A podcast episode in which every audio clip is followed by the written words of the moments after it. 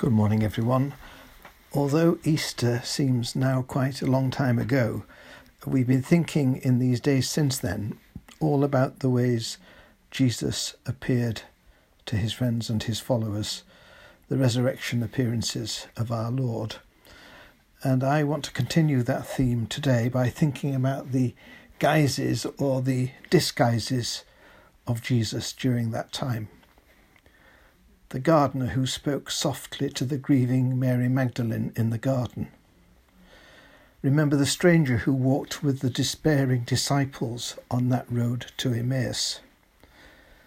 Remember the one who startled the fearful apostles hiding behind closed doors in the upper room. Remember the cook who appeared on the shore of the lake and prepared fish for breakfast for the incredulous disciples the shepherd who pursued with determined love the lost lamb. So we hear all these earthy and descriptive titles used in the Gospels for the Sundays after Easter gardener, stranger, cook, shepherd. And all these titles are the Gospel writer's attempts to convey one simple truth Jesus, in many ways and many disguises, is alive here and now, and he's alive in the everydayness of our lives. In other words, Jesus still walks with us, not as a figure from the past, but in the present. Jesus is with us at our side. He is risen, He is alive, risen and alive today, here, now. And sometimes, when the moment is just right, we do sense His presence. That is to say, there are encounters in our lives, there are moments which challenge us and change us, or give us pause to stop and think. There are little spiritual revelations that happen to everybody. There are times when we feel the closeness of Jesus, hear our name called, and experience our hearts burning within us. I want to share with you a story that I heard from a friend of mine, uh, which is best called Easter Surprise. Back in the 1970s, a teenager lived on a housing estate and committed a serious crime. He got involved in a fight, he hit somebody who subsequently died. No one was more aggrieved than the congregation at the parish church where he was a server. He went to prison. Twelve years later, he was released. By then, he was more than 30, and over half of his adult life had been spent in jail. On the first Sunday he was released, he found himself walking the streets of his old parish.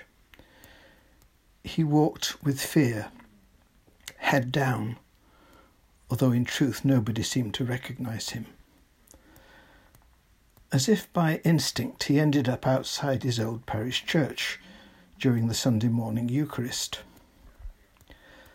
Still fearful, he plucked up courage to go in. He did so rather noisily, and the congregation turned round to see what was going on.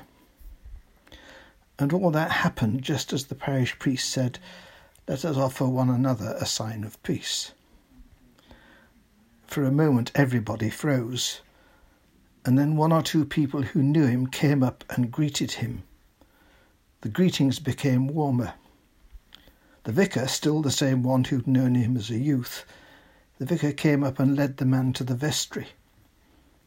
He robed that released prisoner in white, and with tears in his eyes, the man served his risen Lord at the altar in a way that he'd never ever done before.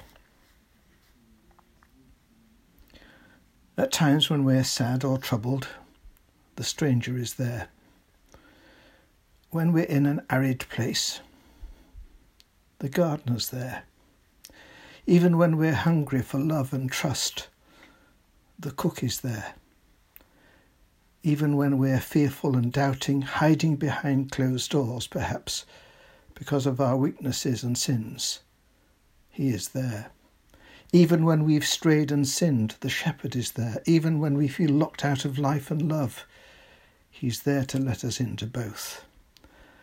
And even when we feel him not, when we feel alone, betrayed even, or abandoned, rejected, hurt, Christ is in some guise at our side.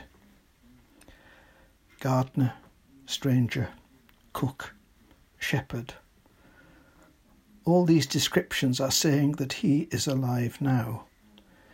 Easter is the celebration of the risen Christ who calls our name, as he did to Mary Magdalene, and calls it with love and promise as a friend to a friend.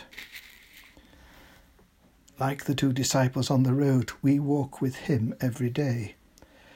Like Mary Magdalene, we hear his voice if we but listen. Like the disciples, we will recognize him if we come out from hiding.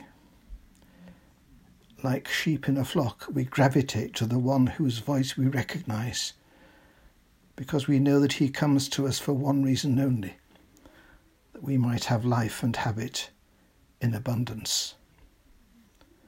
So be on the lookout in the faces of gardeners and strangers and cooks and shepherds because you might just find that you're looking into the face of the Holy One. Amen.